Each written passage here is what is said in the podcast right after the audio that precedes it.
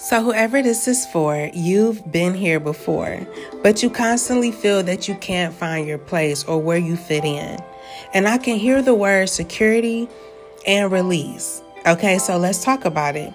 So, first of all, someone wants to show you how much they can protect you. They want to show you that they can get rid of any bad energies around you.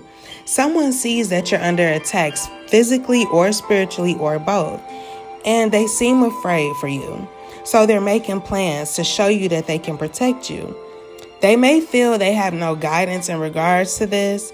They pray about it and hope to dream about it, but maybe this person has to find you in the dark.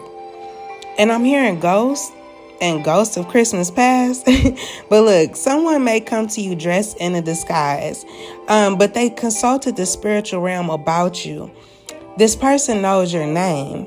But you and people like you, like ourselves, the spiritual ones, have been looked at in a certain way. So you may wonder what are their real intentions? But whoever they went to about you will not be punished. I don't know. I feel like whoever this is for, you could have been wondering about that, or you will. Um, but this person is a medium that they went to.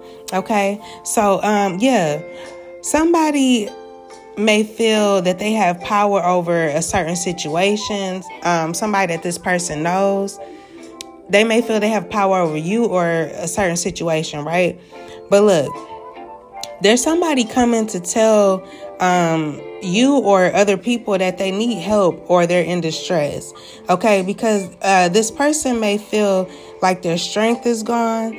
They may not be eating either somebody's going to help this person though and this person may have an issue possibly listening to woman woman uh, listening to a woman or believing a woman okay? But this woman is going to show that they have nothing to fear okay? Now religion could be an issue too.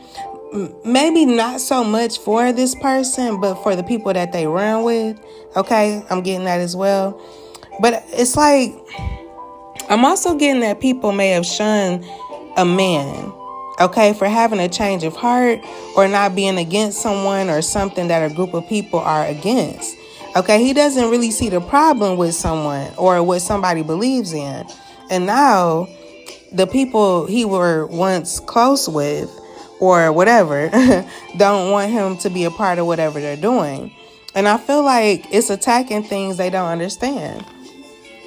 And so, look, um, this could be relevant to this message. I don't know, but look, two, three years ago, right? I dreamed about a lot of women in jail. All right. Um, and we was trying to get these jail doors open like a revolution or something.